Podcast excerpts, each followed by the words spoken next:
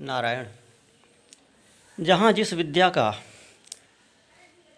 जिस कला का, या जिस व्यक्ति का, साधु संत का स्रोत होता है, वहाँ उसकी ख्याति नहीं होती।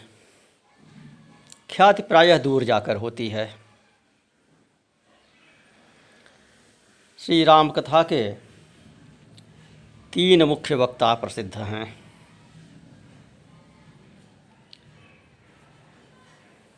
शंकर जी इन्होंने पार्वती को सुनाया, कैलाश पर।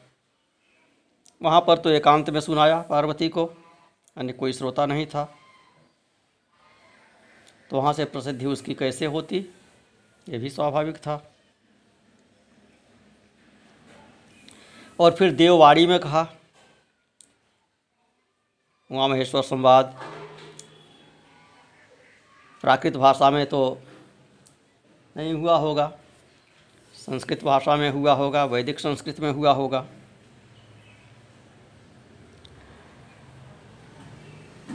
काकभुसुंडी ने कहा,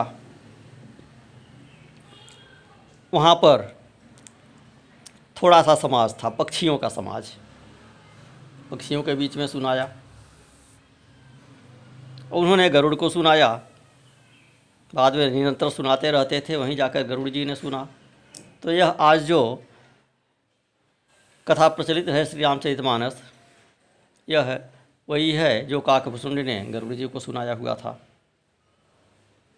तो वह सुबेर पर्वत और सुनाया, अनंत काल से वहाँ सुनाते रहते हैं। यह बात रामचरित मानस से हमको पता चलती है। अन्यथा वहाँ की प्रसिद्धि नहीं है। तीसरे हैं याज्ञवल्क जी। याज्ञवल्क जी ने भरद्वाज ऋषि को सुनाया प्रयागराज में और कब सुनाया?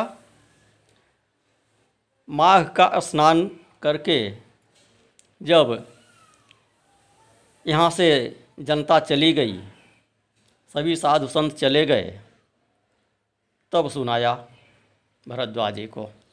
याज्ञवल्क ऋषि थोड़ा सा अधिक समय तक ठहरे रहे, उनको रोक लिया भरद्वाज ऋषि ने और उनको उन्होंने सुनाया कथा। मेला समाप्त होने के उपरांत। मेला विसर्जित हो जाने के, सारे समाज विसर्जित हो जाने के उपरांत। तो स्वाभाविक है, उसका भी उतना प्रचार नहीं हुआ। सभी ऋषियों को सुनाए होते तो बात कुछ और होती। लेकिन सुनाया अकेले भरद्वाज जी को।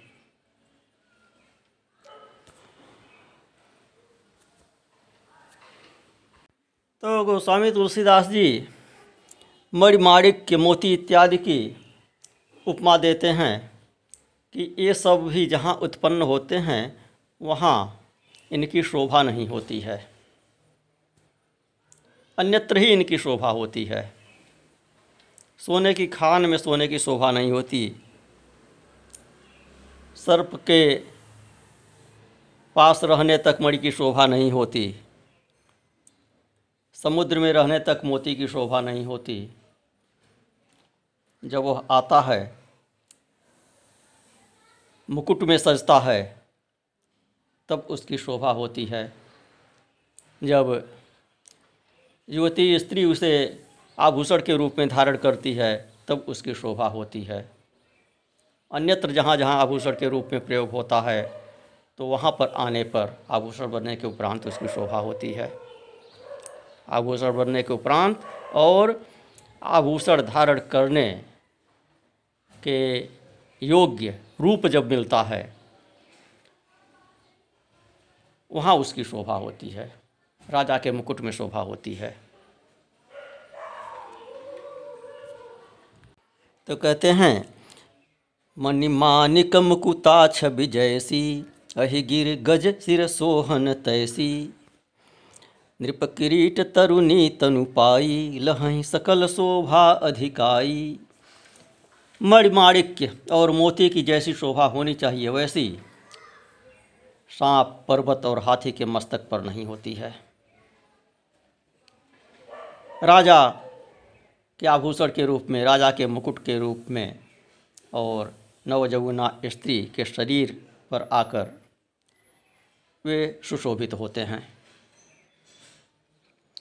तैसे ही सुकवि कवित बुध कहीं, उपजही अनत अनत छवि लही भगति हेतु विधि भवन बिहाई, सुमिरत सारद आवति धाई। तो इसी तरह सुकवि की कविता के लिए भी पंडित लोग कहते हैं कि कविता रची जाती है अन्यत्र कहीं और शोभा अन्यत्र कहीं उसे मिलती है। प्रशंसा उसे अन्यत्र कहीं मिलती है। सरस्वती, स्मरण करते ही ब्रह्मा के निधान को छोड़कर दौड़ी हुई चली आती हैं। जहाँ वाणी का सदुपयोग होता है, वहाँ उनकी शोभा होती है और वहाँ वे दौड़ी हुई चली आती हैं। तो यहाँ तीन सुकवि बताए। संकेत कर रहे हैं जो लक्ष्यार्थ इस चौपाई का है कि शंभु, याज्ञवल्क्य और भुषुंडी ये ही क्रमशः सर्प, पर्वत और गज से उपमित हैं। गरल कंठ होने से शंकर जी को सर्प से उपमा दिया। वेद के सब तत्वों को धारण करने से याज्ञवल को गिर से उपमा दिया। करकद, वेद तत्व सब तोड़ें। याज्ञवल की प्रशंसा में कहा गया, और हाथी खाने के दांत दूसरे होते हैं, दिखाने के दूसरे होते हैं। तो हाथी से उपमा दिया काकभुसुंडी का। काकभुसुंडी देखने में तो कौए हैं। उनकी वाड़ी कर्कश होनी चाहिए, लेकिन वास्तव में उनकी वाड़ी बहुत मधुर है। राम कथा है तो मधुर होगी ही। मधुर वचन बोले तब कागा। कागा और मधुर वचन। तो सामान्य रूप से तो यह विरोधाभाषी है। लेकिन कागवसुंड जी मृदुभाषी हैं। ते तीन सुकवि हैं। यत्पूर्व प्रभुड़ाकृतम सुकविना श्री शंभुना तो इनकी कही हुई कथाएँ क्रमशः मणि, माणिक और मुक्ता हैं। ये कथाएँ जहाँ हुई, इनकी वहाँ वह शोभा नहीं हुई जैसी होनी चाहिए थी। कैलाश पर्वत और एकांत में शंकर जी ने पार्वती से कहा और देववाड़ी में कहा, सब मुनियों के विदा हो जाने पर प्रयागराज में जागेवल्क जी ने भारद्वाज से देववाणी में कहा,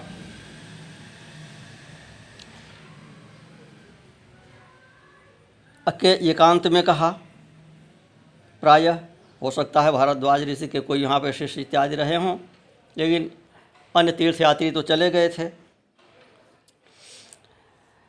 काकभूषण की कथा समाज में हुई। लेकिन कैसे समाज में हुई? पक्षियों के समाज में, पक्षी भाषा में, पक्षियों के बीच में। तो इसलिए कहते हैं अहिगिर गज सिर सोहन तैसी। और शोभा प्राप्त के स्थान तीन हैं। नृप, किरीट और युवती नृप किरीट तरुणी तनुपाई लहई सकल शोभा अधिकाई तो ज्ञान,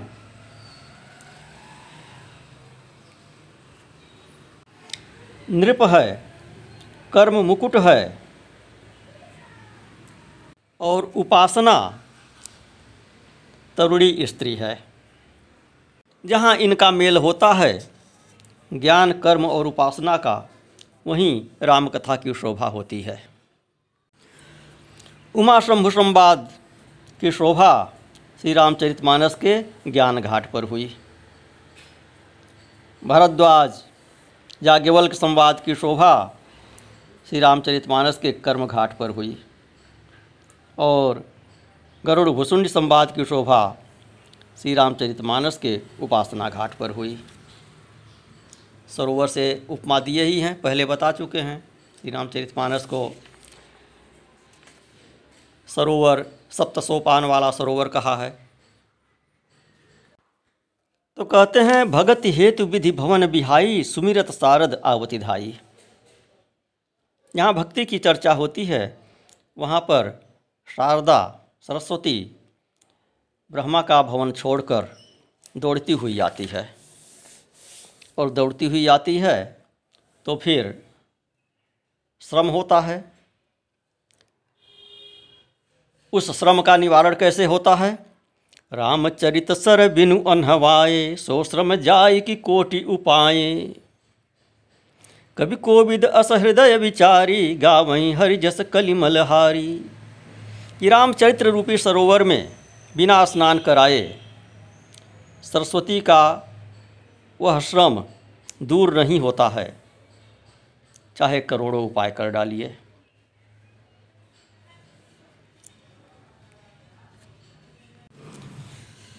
तो कहा है, सुठ सुंदर संवादवर विरच बुद्धि विचार। ते यही पावन सुभग सर घाट मनोहर चार। इस सरोवर में चार घाट हैं। तीन घाट बताए, ज्ञान, कर्म और उपासना का। चौथा घाट है भक्ति का। तो उसी भक्ति रूपी घाट पर सरस्वती स्नान करती है तो उसके श्रम का निवारण होता है। परावाड़ी मूलाधार में रहती है।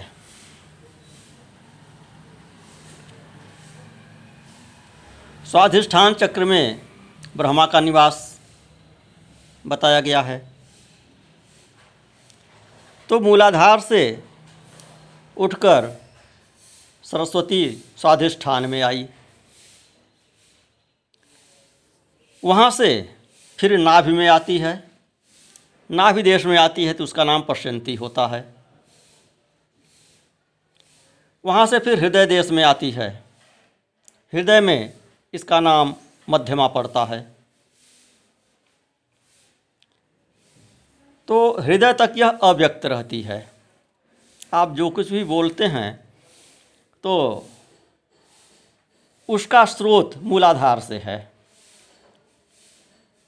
आपके शब्द मूलाधार से उत्पन्न होते हैं, वहाँ से स्वाधिष्ठान में आते हैं, वहाँ से फिर हृदय देश में आते हैं, हृदय से फिर कंठ में आते हैं, फिर मुख में आते हैं, जिहवा पर आते हैं और तब यह स्पष्ट रूप से प्रकट होते हैं और दूसरों को सुनाई देते हैं।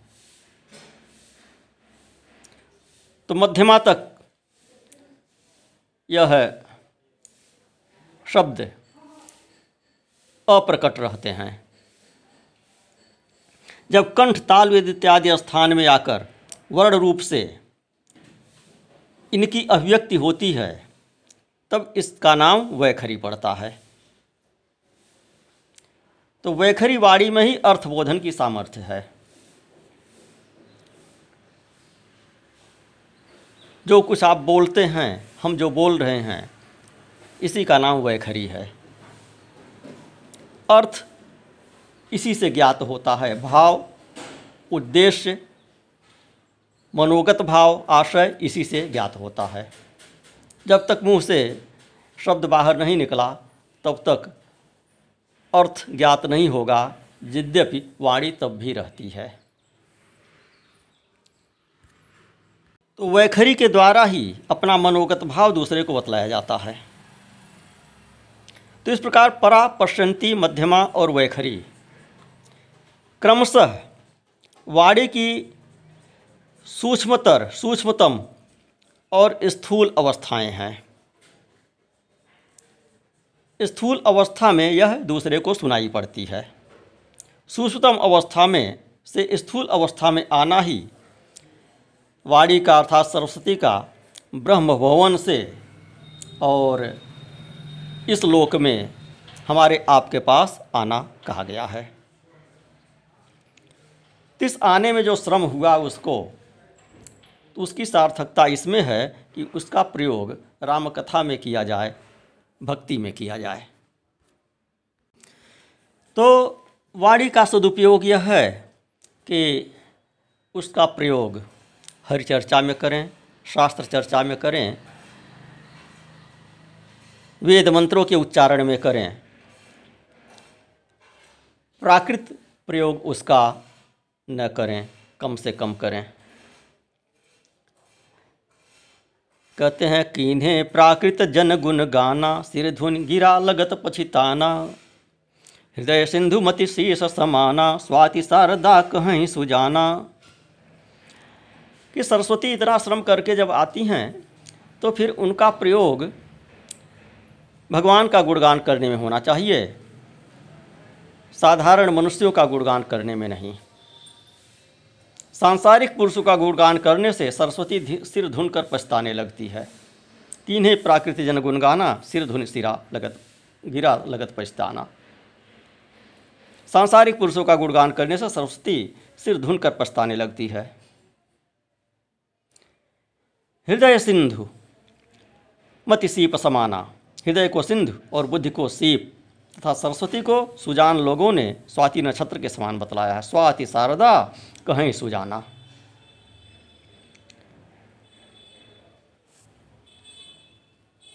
तो हृदय रूपी सिंधु में बुद्धि रूपी सीप